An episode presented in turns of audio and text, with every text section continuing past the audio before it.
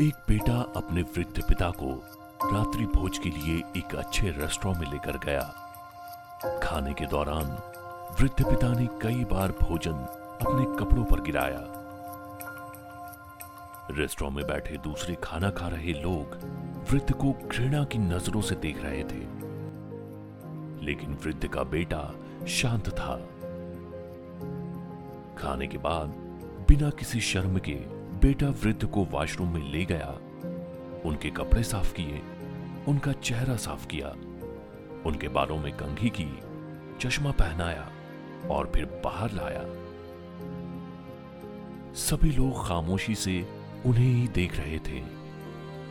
बेटे ने bill pay किया और वृद्ध के साथ बाहर जाने लगा। तभी डिनर कर रहे एक अन्य वृद्ध ने बेटे को आवाज़ दी और उससे पूछा क्या तुम्हें नहीं लगता कि यहाँ तुम अपने पीछे कुछ छोड़कर जा रहे हो?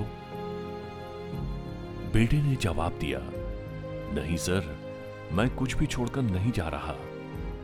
वृद्ध ने कहा, बेटे, तुम यहाँ कुछ छोड़कर जा रहे हो। प्रत्येक पुत्र के लिए एक शिक्षा और प्रत्येक पिता के लिए उम्मीद। आमतौर पर हम लोग अपने बुज़ुर्ग माता पिता को अपने साथ बाहर ले जाना पसंद नहीं करते। और कहते हैं, क्या करोगे? आपसे तो चला ही नहीं जाता।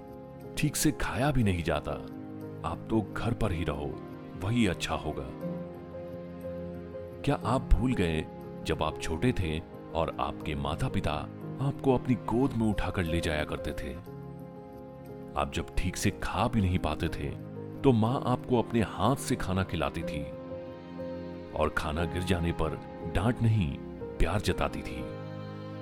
फिर वही माँ बाप बुढ़ापे में बोझ क्यों लगने लगते हैं? माँ बाप भगवान का रूप होते हैं। उनकी सेवा कीजिए और प्यार दीजिए, क्योंकि एक दिन आप भी बूढ़े होंगे।